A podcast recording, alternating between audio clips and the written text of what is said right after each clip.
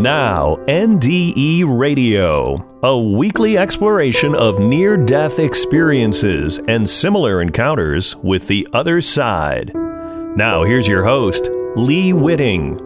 Welcome to NDE Radio with Lee Witting, whether you're listening on TalkZone, by podcast, through the archives of our ad free shows on our YouTube channel, or connected through the incredible content of our Facebook page. Our guest today, Bill Tortorella, was born in Brooklyn, New York, and graduated from the School of Art and Design in Manhattan. Bill won an international contest for art portraying the Broadway musical Jesus Christ Superstar and worked in the field of commercial art. In 1973, he moved to Florida, attended Mount Sinai Medical School, and became a paramedic for Miami Dade County for several years, until the psychological wear and tear of that job gave him a form of PTSD. After that, he started his own business, traveled the world for over 20 years. But while working at a trade show in Tucson, Arizona in 1994, a horrible virus broke out. Bill became extremely ill and stopped breathing, which led to his prophetic near death experience and a profoundly changed life. His new book, The Ninth Level of Enlightenment The Wisdom of the Light, details what he learned from the other side. Bill, welcome to NDE Radio. Well, thank you, Lee. Thank you for having me today. Well, it's wonderful to to have you on the show, and uh, it's you have a really fascinating story. Um, Bill, when we were talking yesterday, you recalled hearing about drowning in a pool as a toddler. So tell us about that. Yes, that was amazing. Um, my my cousin, my cousin Phyllis had. I was speaking to her. She just had finished reading the book, and she said, "She said, wow, this, that was astonishing. But she also said to me, Well, how does it feel to have died twice? I, I didn't know what she was talking about. She said, You must have blacked it out. She said, When you were a little child, she was several years older than me, only three years older than me. Mm-hmm. But when I was a little boy, uh, I was with my family down on vacation, evidently, in Florida. I think we were in Miami, Florida. And I must have wandered off and I actually fell in their pool. Wow. And they were looking for me for a few minutes, evidently, she told me, and they found me and had to resuscitate me. So this is something new that just came in. I had no idea that I was in the bottom of the pool. Somebody uh, saved me and had to resuscitate me. Wow. And uh, thank God they did find me in time. So yes, perhaps it was a preview of, of what came later on. Bill, were you raised in uh, in any religion as a child? Well, I was raised as a Roman Catholic in, in Brooklyn, New York. I went to Catholic catechism, did my Holy Communion confirmation, and I was really close to to Jesus in my life, especially because my brother died when I was at such a young age. Yes. I remember praying months upon months for him. He he came down with this cancer that spread all over his body out of nowhere, and he was only 30 years old. Wow. And that's when I really started praying heavily. Yeah. And but it was probably his time. And that was profound on me. It was it was really tough for me to, you know, yeah. understand that why he died so young. He was so close to me. He was like my, virtually like my dad. He was there more than my dad because he was, I believe, 15, 16 years older than me. And he did most of the fatherly stuff. Yeah. So I missed him dearly then. I miss him dearly today. And that was Peter, right? That was Peter, yes. And listeners will be glad to know that you and Peter are still together. We'll get into that in a second. Well, let's get on to that famous Rock and Gem show, which actually is still a major annual event in Tucson, Arizona. 1994, and this killer virus that hit you. Well, it was the show I did in 1994. I was doing the show for years, Lee. Um, and every year, it's the biggest min- mineral and gem show in the world. And jewelry people go there as well. Mm-hmm. But every year, millions of people from all over the world come in February. They have literally, they have the convention center filled with vendors. They have at every hotel, they have all their ballrooms filled with vendors. Wow. So the whole city becomes a show and, and it's massive. And people come from all over the United States and Asia and Africa, South America, Canada, Europe, all over. So it's cold and flu season that time of year also. And, you know, people bring along their the viruses and flus. And this year just happened to be a very bad one. What happened, we started the show, I believe it started on a, a Friday. Mm. And I remember getting into the show, I think it was the third day, people were starting to get very, very ill. One of the ladies actually across from me in the booth, she collapsed and the paramedics had to come and get her out of there and bring her to the hospital. Hmm. So I felt fine up until that third day. It was the fourth day. And I came down with something a virus that I could tell you I've never had anything like it in my life. My throat was all swollen so badly, I could barely breathe. I felt like there was hardly any room left in my throat. It was so swollen, and there was there was pockets in the throat. You know how you get when you get a virus. Yes. Uh, I had a fever. I just, I thought then uh, people that were working for me at the show said, you got to get yourself to the hospital or get yourself, you know, to a, a, medical center. And what happened was I went to the hospital and this thing was running around town and they were very busy in the emergency room. And they asked me if I would go and do one of the medical centers. And I said, uh, yes, I will. And. I don't remember how I, I got there. I believe either someone from there drove me because at that point I was by myself.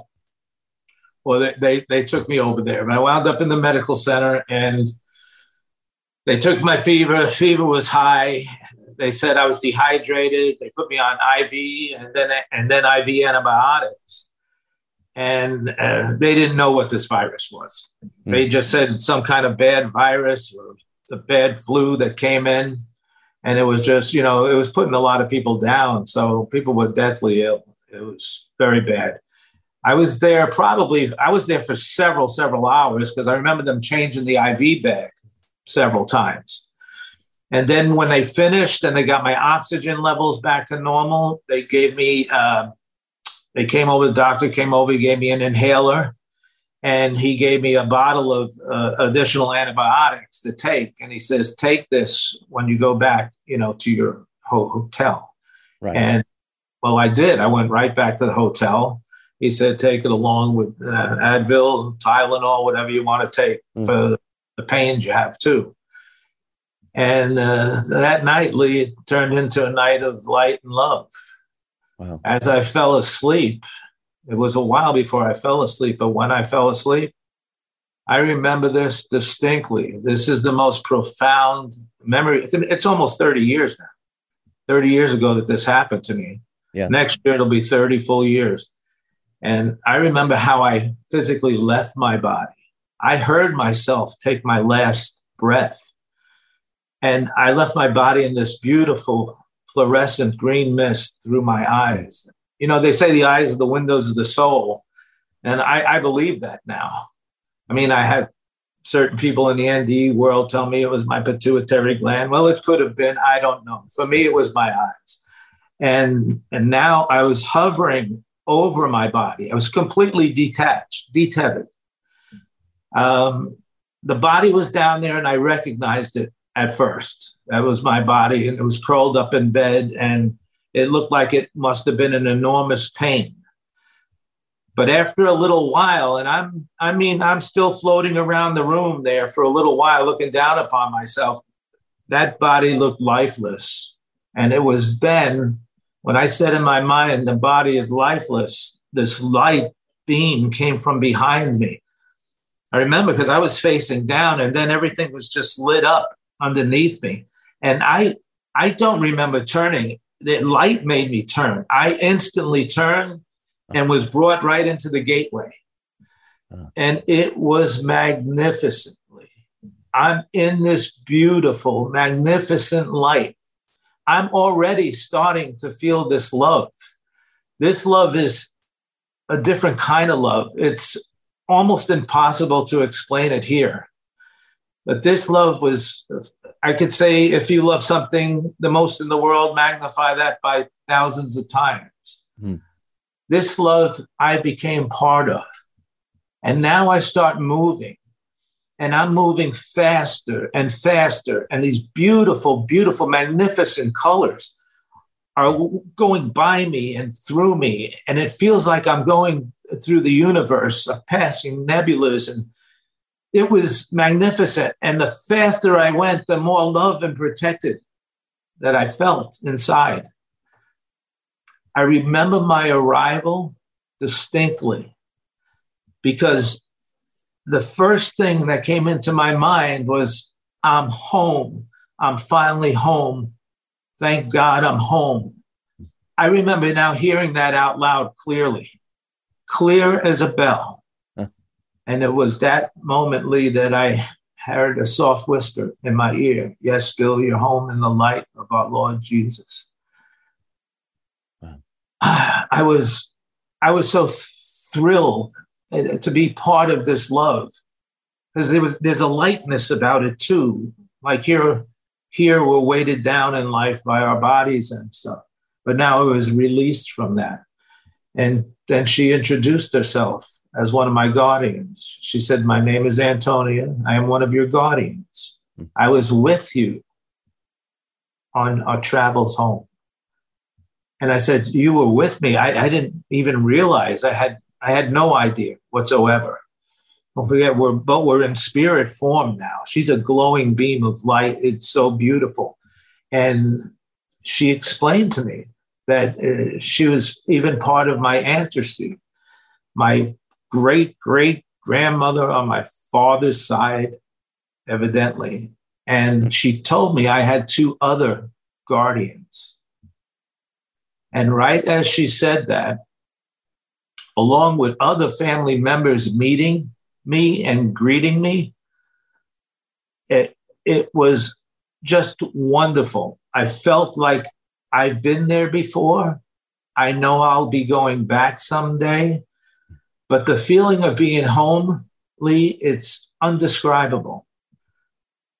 We know once we get there, that's where we come from. And now another one of my guardian, I call them my guardian angels, approaches me. And the first words out of his mouth was, Hello, Billy. And those words were my brother's Peter's words that died when I was 16 years old. Now, being at the show, I'm 42 years old now, and that was 30 years ago almost. The, it was beautiful. I said, Peter, Peter. And he says, Yes, Billy, it's Peter. And the love, I was so happy and joyous at the time. That's the time he turns to me. Then he said, Bill, it's time for your life review. Mm-hmm. I said, Peter, what is a life review? Bill, you mentioned, I think, in the book that the setting that you found yourself in was like a magnificent crystal city. Oh yes, everything around me looked like glowing, beautiful crystals reflecting light. I even have a, a business now in my in my art. Um, it's reflections of light. But the yeah, it was like crystal cities. There was beautiful spirits. It looked like the spirit has a job to do after we're done and people there's no i or me. There, there, there's no selfishness yeah. in heaven. It's when you're you're with the lord you're in his light. You're in jesus's light. There's only love. Mm. and everyone reminded me that they were in service for others. Magnificent Others have described the cities they've seen or the city they've seen there as crystal. Uh, Saint Teresa wrote a book about a crystal castle. I think it might be titled. And, oh, she um, yeah, and also I, the fact that you were working with gems and stones. this was custom made for you in a way. Oh yeah, yeah. I say in the book the, the the streets remind me they were paved in gold and diamonds. But you know that's how uh, Lee. I think that's the way we describe it here because we could visualize that. Yeah, it was more beautiful than that. The, the crystal cities, when I say reflecting light, they were reflecting the whole universe. It was it was magnificent, but the the light was so brilliant and magnified. Mm. It just brought a warmth to my soul, and you never forget that. And in that setting, you saw, I think you said hundreds of thousands, if not millions, of spirits. Of spirits. Working in working, service for one another. Working in service for God, for one, one purpose. There's there's service and love. Whether spirits are, I believe I had three guardians. I believe a lot of them have their own human spirits they work for here on earth. Our guardians are with us our whole life. We just don't realize it, but they are around us when when they're needed. Yes. When we ask for God's help, they are always around us, and they're around us in prayer. So I always tell people that the best way it's our phone line to heaven. Prayer is our phone line to heaven, and your angels that are along with you for this whole wild ride here yeah. on earth. I interrupted you when you were starting to talk about your life review. I'll right. go on with that. Me and Peter sort of we automatically whisk off. And now this is the first time I see myself back in my full human body form. So, and Peter's in his. And Peter looks younger than I did because he looks at uh, the age he was when he passed away, which was around 30 years old. And I was 42, but I felt that I looked younger hmm. at the time. But now he's showing me clips of my life. He wasn't showing me. It was like automatically we were together in the, these clips and he was with me. And it was it was magnificent. He was showing me at first they showed me all the good I've ever done in my life and all the bad I've ever done in my life. And I believe the first part of the life review was the, the wrong that I've done mm. because we went over and over and over things. And the wrong you do in the life, in your life, the hurt you put onto others, the pain you in, install in them, that, that could be hurtful to them for their whole lives. I remember a time that he showed me when I left my first wife. And I left my wife and son, my son Joey, when he was only two. The pain got so bad, I actually didn't only feel their physical pain, I felt their emotional pain. Their emotional pain got so strong within me in my life review. It was undescribable. It was terrible. And then on and on and on. Not thank God, Lee, I wasn't a bad person in life. I didn't do that many bad things, you know, but when we're teenagers, we all do little crazy things here and there. You know, we hurt people in one way or the other. And it's just that hurt started magnifying and magnifying and magnifying to a point where I practically, I remember almost screaming and saying, I can't take it anymore. I can't take it. Please forgive me. I'm sorry. I'm sorry. And then all of a sudden, a voice comes in. It says, Now we'll show him the good side. Mm-hmm. And then it started again when I was young. As a little boy, it, it was magnificent. I was with my friends and it, it, it showed me taking a group of the guys to the movies. My my family wasn't rich, but they were, you know, okay. My, uh, you know, money wise, they. My mom owned a bar and grill across the street from Ebbets Field where the Brooklyn Dodgers played, not the Los Angeles Dodgers, the Brooklyn Dodgers played. right. in the 40s, 50s, and 60s. And uh, my dad was president of a the Teamsters Union there in New York, Local 804. That was the United Parcel. He brought United Parcel into the Teamsters. I think it was either 1939 or 1940. In 41, Joe Tortorella was the, the president of the Teamsters Local in New York City. Oh. And so we were, my dad made a good living. My mother made out well with the bar. When she gave me money, I took all my friends, all my friends with me, whether we were going to Coney Island for the rides or whether we were going to the movies. And you know, they didn't, they didn't use me. It was like they gave me everything also back in return. It was beautiful friendships I had growing up, and it was wonderful. They showed me times we were in clips. It was like a moving uh, video screen, but moving at the speed of light, like you're almost in a, a computer. You know how it moves so quickly, the computers nowadays, yes, and fast. And we would go from one scene to another, and it was just magnificent. All the good they showed me. They brought me to the part when I was a paramedic. I was a paramedic and they showed me so many different things. But I remember several, several wonderful things that happened when I was a paramedic. There was this one call we had, I'll never forget it, because we were heading up to our station on 125th Street, North Miami, and we were on I 95 North. And all of a sudden, I hear over the radio uh, our partners up there in another unit got called, but they were pretty far away. Our ETA to this destination where the accident was, their accident was on 135th Street and I 95 northbound. We were already on I 95 northbound. And when I first heard the call, we were on about 79th Street. And then by the time I could pick up the mic, we we're already almost at 95th Street and we got less than a two minute ETA. So I picked up the mic and said, call off unit 69F and uh, 67F is going to take the call. We less than two minute ETA. So we got to the scene.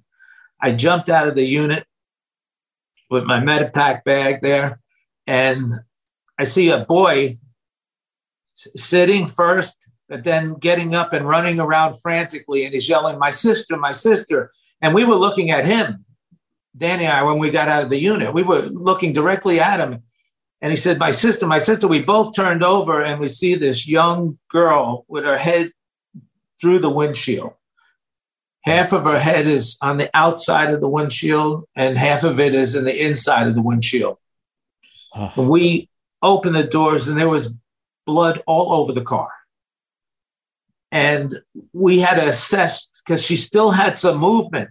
So Danny and I had to make a quick assessment on it. The reason why, Lee, is because we could have waited for the fire truck to come with the cutters, but by that time she would have completely bled out.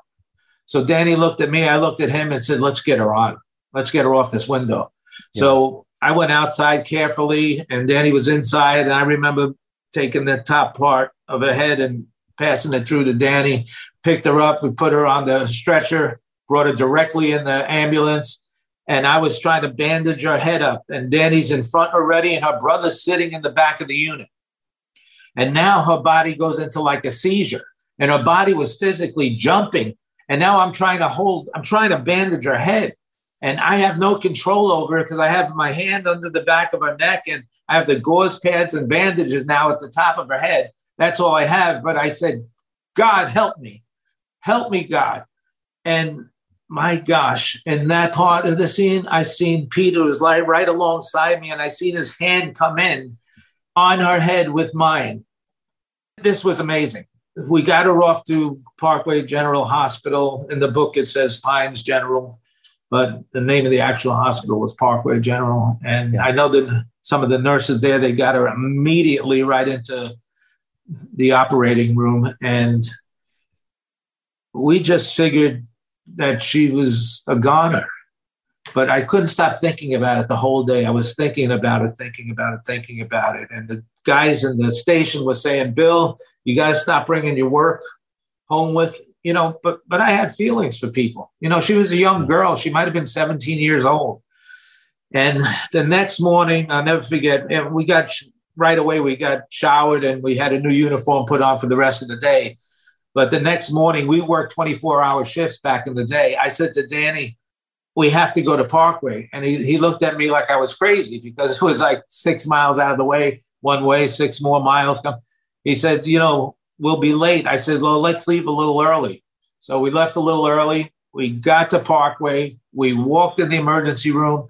I said to one of the girls, I don't remember uh, her her name. I think it might have been Becky, and she's. I said, "What happened to the young lady I brought in yesterday?" She says, "You want to meet her?"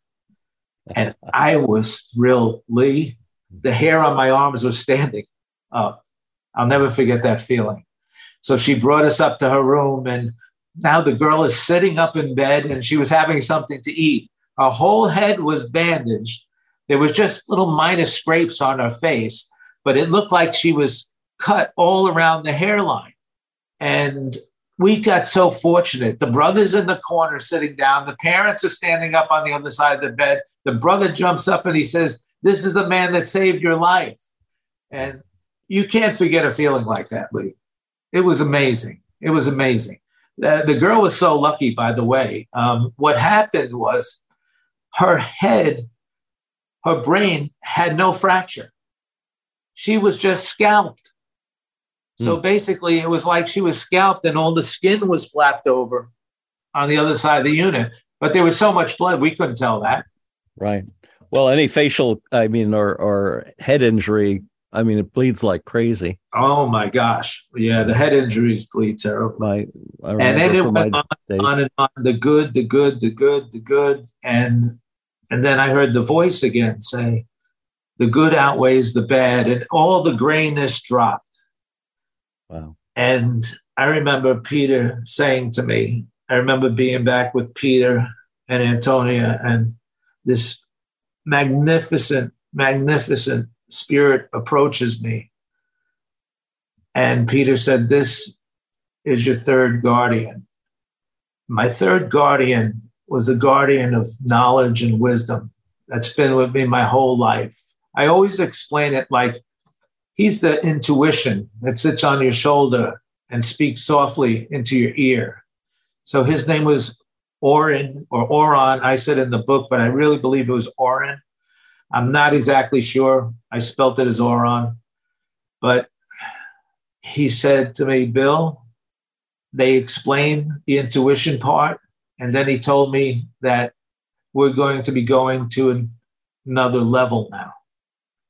And now Peter and Oron and I, we whisk off again, and we're in this grand hall. I call it the Hall of Events all crystal seating. It looked like a magnificent theater. Hmm. It was beautiful. There was no place you had to sit down because we were in we were at spirit form on, at this time. But once it started, we're back in our bodies again. And again, it was like it was like a flickering old film. Lee, you'll remember this. Remember in the old days when the cameras flickered at speeds, really high speeds? Yes A movie or something, a move, movie reel. Mm-hmm. Well, you could see that kind of thing happening in a computer now. This was the same type of thing was happening, but now they're showing me in this hall of events, they're showing me the past, the present, and the future. And they bring me on a ride that is unbelievable. They bring me back to the past, Lee, where I was it must have been, I believe it was prior to my birth. Now, I don't know because it was one of the wars. It was either World War II or I believe it might have been the Korean War. I'm not exactly sure because I wasn't alive until 1952. Mm-hmm. That's the year I was born. But I had relatives in that war. I don't know if it had to do with them, but then it started moving and we would move again from scene to scene to scene we moved, and I remember them bringing me to the day I'm sitting in my classroom. It was 1963. I believe the month was March, and I hear the principal of the school come over the the microphone uh, we had a big box in the room, and they could speak from their office. The president of the school, mm-hmm. principal, I mean, and the principal said that President John F. Kennedy just got shot. And, you know, it was a somber moment for everybody at that time. It was sad. Uh, you remember it well, probably, don't you? I sure do. Yep. I mean, I think it was in the fourth grade or something, or the third grade. I remember that day going home to my, my mother was home at, at this time, and we had a lady with us that was been with us our whole life, um, uh, Christine. She's the one that, while my mother used to go out to work in the bar, uh, Christine was the lady that took care of me, and she uh, she was my second mom, and she was a beautiful, beautiful lady, and there was always singing going on in my house, but that day there wasn't. No. They were crying on the kitchen table. And I said, Mom, I heard, I heard John F. Kennedy was shot. And then, boom, then we go again. It was amazing. The next time we go, we're, we're moving faster and faster and faster now. And I remember, I remember moving to my, almost to they showed me the Martin Luther King as well. But I remember moving past, we actually moved past my near death experience. Hmm. And now we move to 9 11. Now, these events that they showed me during the Hall of Events were not just for me, they were for the whole world. They were major events, they were important ones. So, every important event that passed during those times, it would stop and show me. Sometimes it would show me outcomes. Sometimes it would show me I'd be right in the middle of it. But we were standing in each and every one of these places when it happened. And I remember being at the tower, standing in front of the buildings. And I remember debris and everything coming down around me. And I start running. And I said to Oren or Peter, I said, I have people in that building. I had a lot of friends that worked in the towers. Mm. So I was emotional at this point. I was very, very emotional. And Peter says, You don't have to run. Bill, you don't have to run. He says, But you're not here yet. And I didn't quite understand that, but I listened. And then we whisked off again. And the next thing I know, we stop in what I believe is Baghdad, because I believe that next stop on our journey was Baghdad, because we were in the Middle East uh, due to the clothing the people were wearing and bombs going off all around me. Instantly, I started run again. I didn't know what I was running from then, but it was just an instinct because of the bombs. But that part was amazing too. Said again to me that I didn't have to run. So this whole events went on and on to what I believe, Lee, is these times now. And that's why I wrote this book. I've been writing the book over and over and over again since 2002, but I finalized it up this year. I wrote another book called Choices before this one, but it wasn't an actual, it was just for myself. Mm-hmm. I never had it edited or anything like that. But if you look my book up, ever you look it up, it's uh, you're going to see two books on there. But I believe it was these times now. The reason why, because we're at a crossroads. There's something very important that everyone has to understand here. There's a lot of things happening in this world today, and people are they're straying too far off the path of God. I believe in my heart. That's why I'm here for this mission that I was asked to pass on. Now, they showed me two possible outcomes of what could be. We could actually be heading into a world of total destruction. It could be like when you see in the movies uh, Mad Max. It's it's bad. We could be heading into a nuclear situation. No one wants this. Hmm. No one wants this. There's a way out of this, and we could do it we could stop this from happening. This is all choices that we make in our lives. Not I personally can stop it from happening, but people as a whole, as a nation, with God, could stop this from happening. Or as a world, let's not just talk about the nation, the whole world. Yeah. And then they showed me a side that was a beautiful utopia. It was just pure love, where it was almost like heaven, where everybody was working together as almost like one.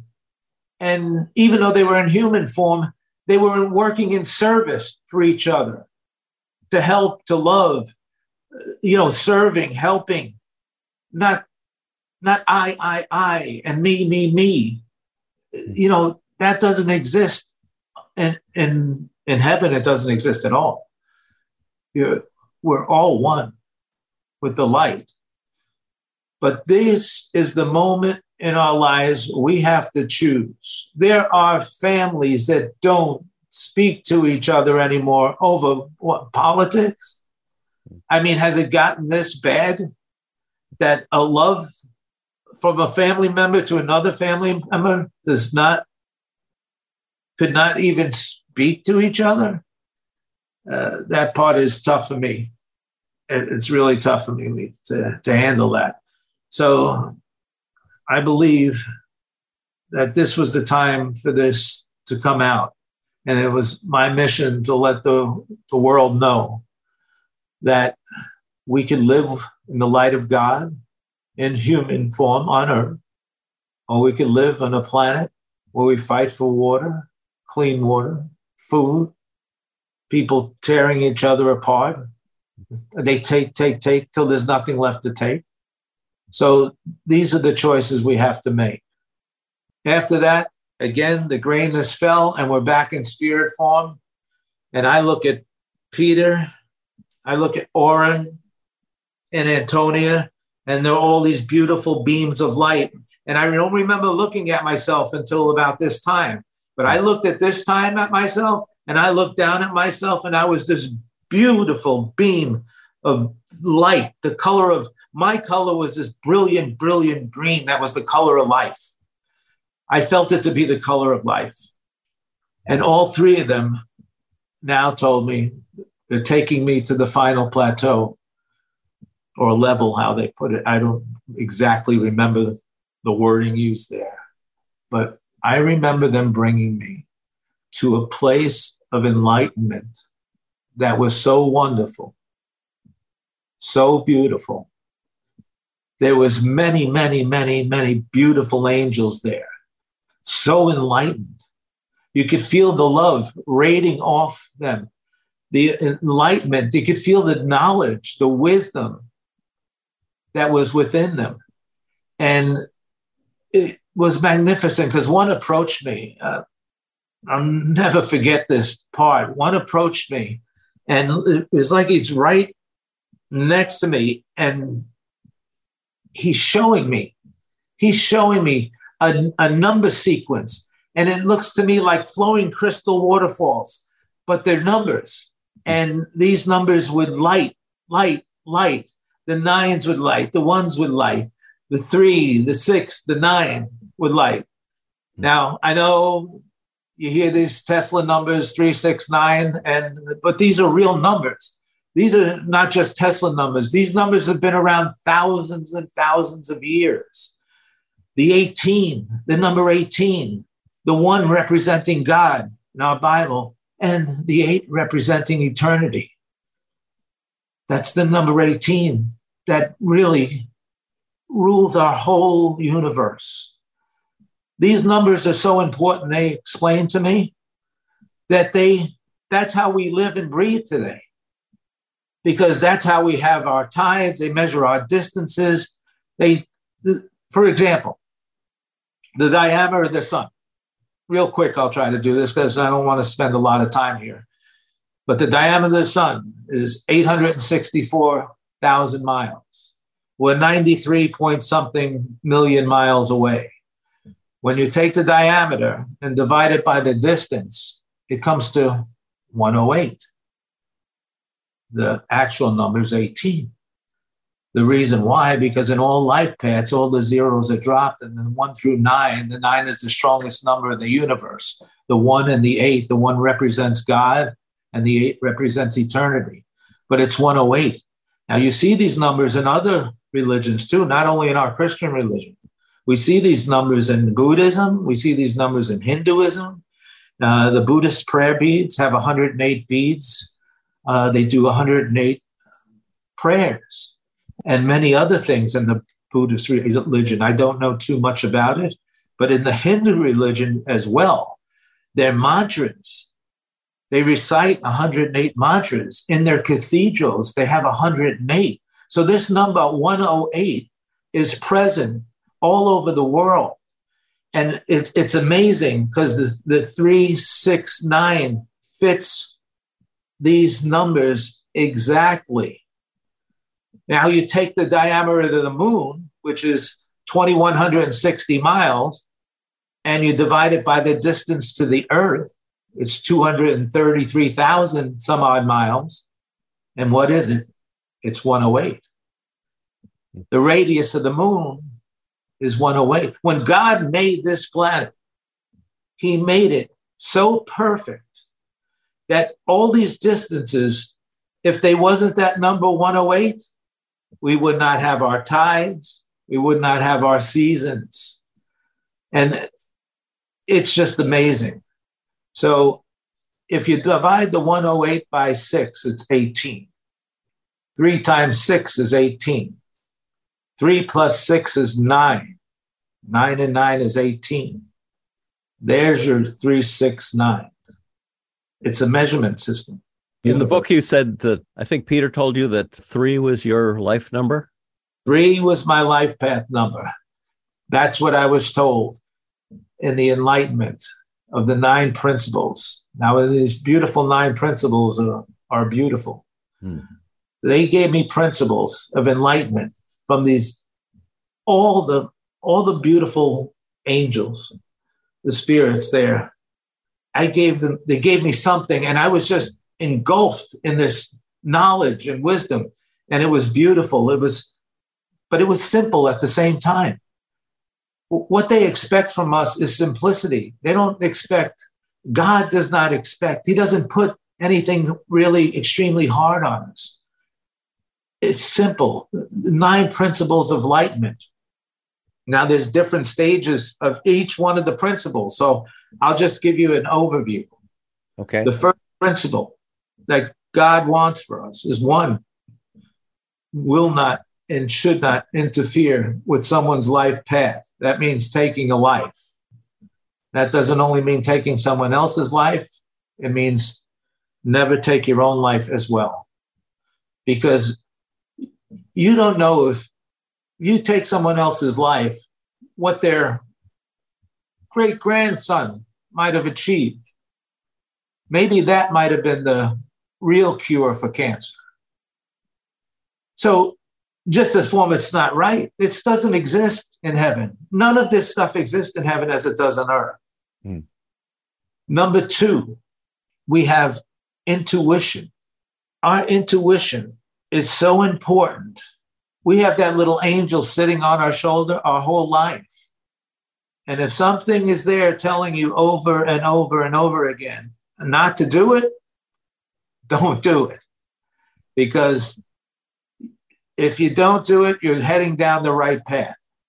Now, go back to the first one for just one minute. I left out one very important thing. It's very important. Someone else is not allowed to take your life either. Yes. So, in other words, you have the right to protect yourself in self defense. So, I hope that's clear to everybody. That everybody has the right to protect their own life path. So intuition is one of the most important things. Well, each one of them are most important. I can't just say intuition is important, but that's because of Oren. He's been with me my whole life. Peter's been with me my whole life whenever I needed help from God. And Antonia is the angel that takes me home and takes me in. And these angels, like I said, have been with me my whole life. Number three is choices. Now, Lee, this is the one power, the one power that God gives us. God gives us this power of choice for a reason, because our spirits grow within choice and service. Service is the next one. But our spirits grow when we make the right choices. So it all falls together too. It goes in signal. So your yes. intuition tells you not to do something, you make the right choice. Okay. From there, we go to number four is service. Our service to others and humanity is the most important thing in God's eyes. Because in heaven, there is no I or me, it's all, everything is God and us. We are part of the light. And our service here on earth is how our spirits grow as well. The more service we do, you know, I was I was very unfortunate in life to have that job as a paramedic because I had so many opportunities in my life to do those kind of things and those kind of services yeah. that I believe for doing those things, I was granted this beautiful messages to give to the people. Now, remember, these messages I'm just glancing on, but they're so important that you know the steps of all these messages. But there's nine of them. So the choices, the service, the service in the service, your spirit as well grows in service. So that's how our spirits become abundant with growth. And that part is that part is just wonderful. When you do something and help other people, you feel good inside that you've done it yourself. And you actually feel your spirit growing. You don't realize that, but your spirit is growing. Fifth principle is the enlargement, to large. When you ask God to enlarge your wealth, God will in turn sometimes enlarge your wealth monetarily, but physically, He'll really enlarge your spirit. And when you ask for that in any kind of prayers, sometimes, especially financial prayers, sometimes people don't see that right away. But God's leading you on that path to get there. He's leading you on that path through when you ask Him to enlarge your wealth.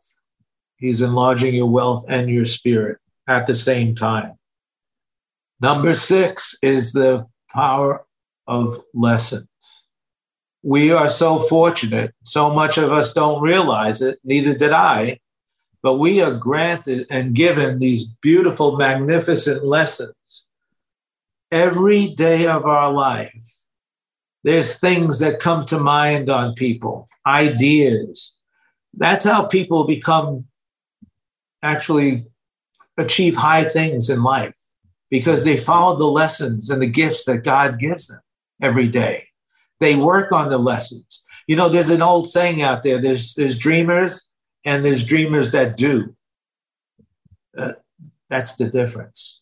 So when you're lucky enough to get a beautiful gift from God and He's sending to them to you in the form of lessons, I remember when I was in the jewelry and watch business, I got this idea one night because it was in the 90s and they were putting angels on everything pillows, on pens. And I get this idea to I'm going to put the angels on my watches.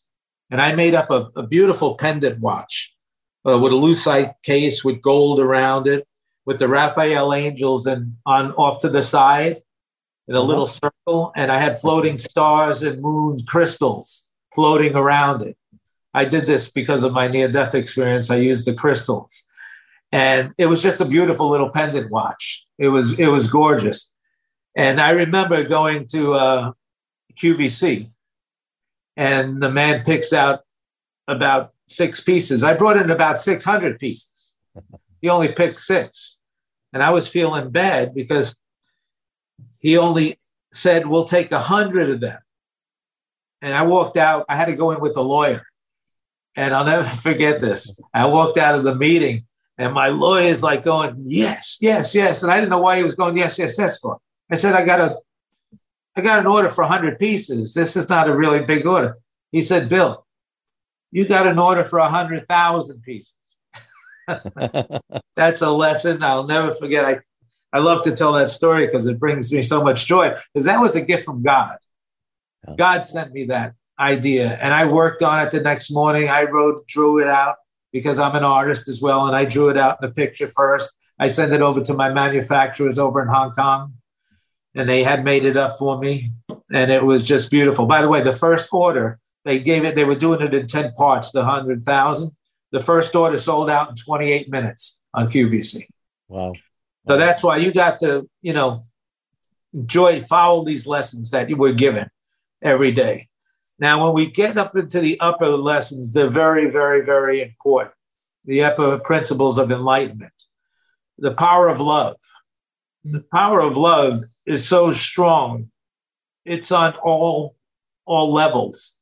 There are there are more levels than that. I probably have about six pages of levels that I wrote on that. But when we're talking about love, it's it's love for our children, our, our wives, our spouses in general. It's not only that kind of love. It exceeds as a ladder of love. And these rungs of love are so important that we digest these different forms of love. And actually, the earth is in there. That's part of our love, too. I'll be talking about that in principle number nine. And number eight is the body. We're supposed to keep our bodies in nice condition. Now, you might have noticed I left mine go a little bit over the years because I'm Italian. I love to eat. but we have to, you know, we have to keep our bodies fit because this is our vessel that we travel in and keep our body fit and healthy. That's what we should always be trying to do. Number nine is the most important thing Mother Earth. We have to protect her. We are now devastating her. Mother Earth is our spirit. Without her nourishment that we get from her veins, her rivers, and without the oxygen that we get from the trees, we wouldn't exist. She's the one that feeds us when we keep taking and taking and taking and not restoring back, we're raping the minerals out of her at speeds that are unbelievable. And the earth is there to protect us.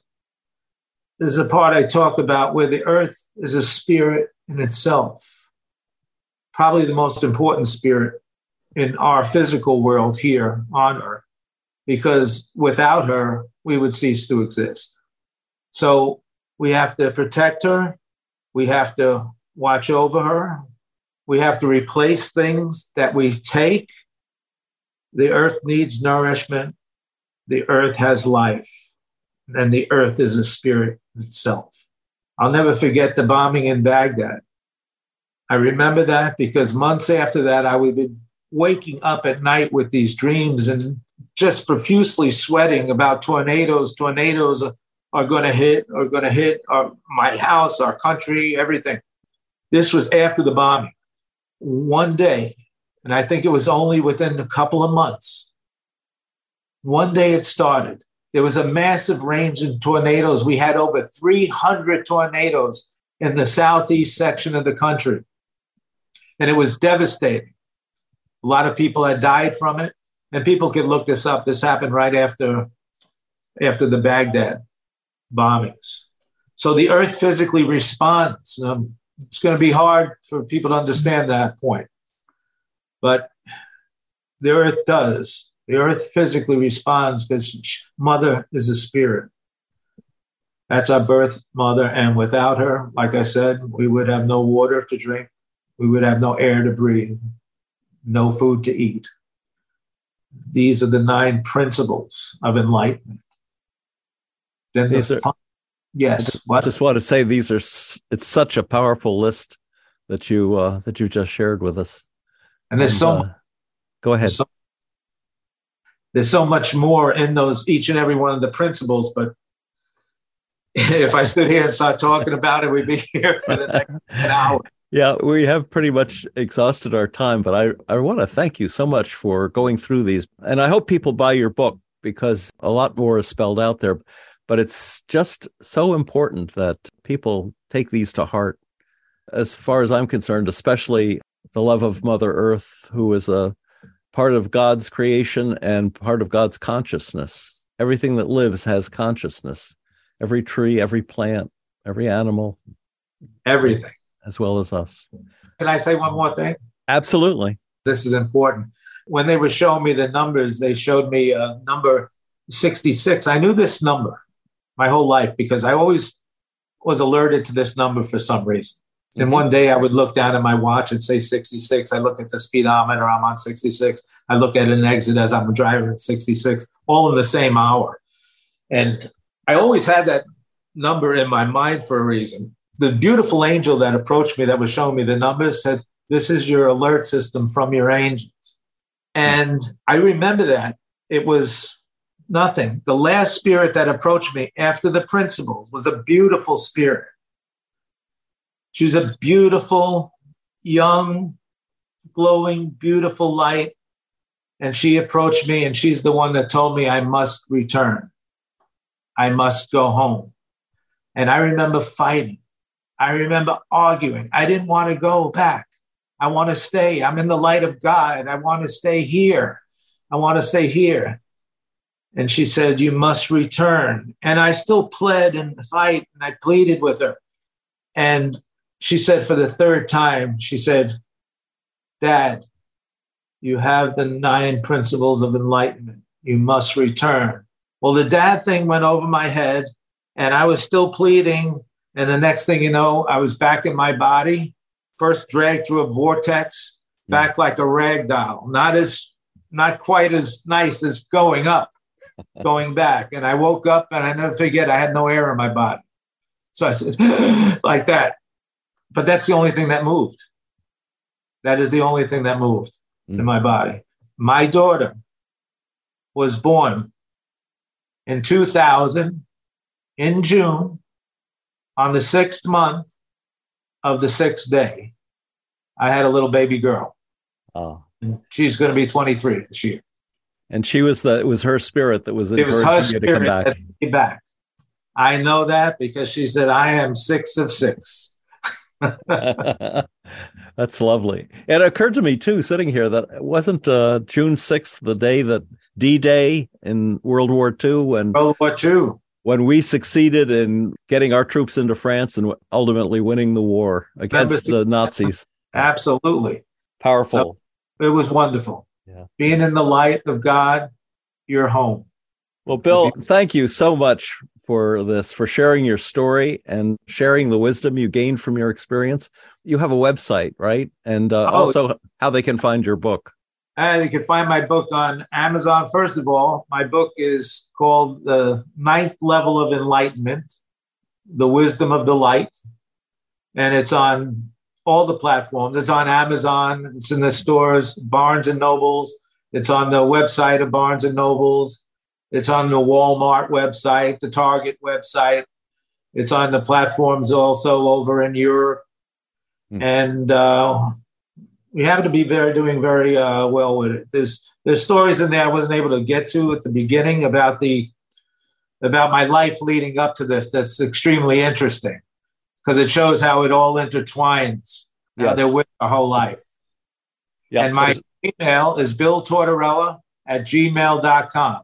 That's B I L L T O R T O R E L L A at gmail.com. Thank you, Bill, so much. Thank you, Lee. This has been terrific.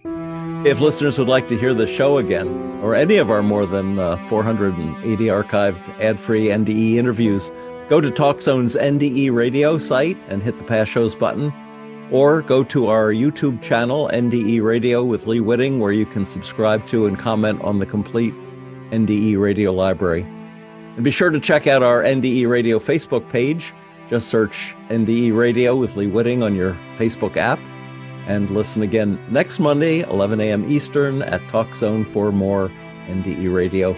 I'm your host, Lee Witting, saying thanks to Bill and thanks for listening.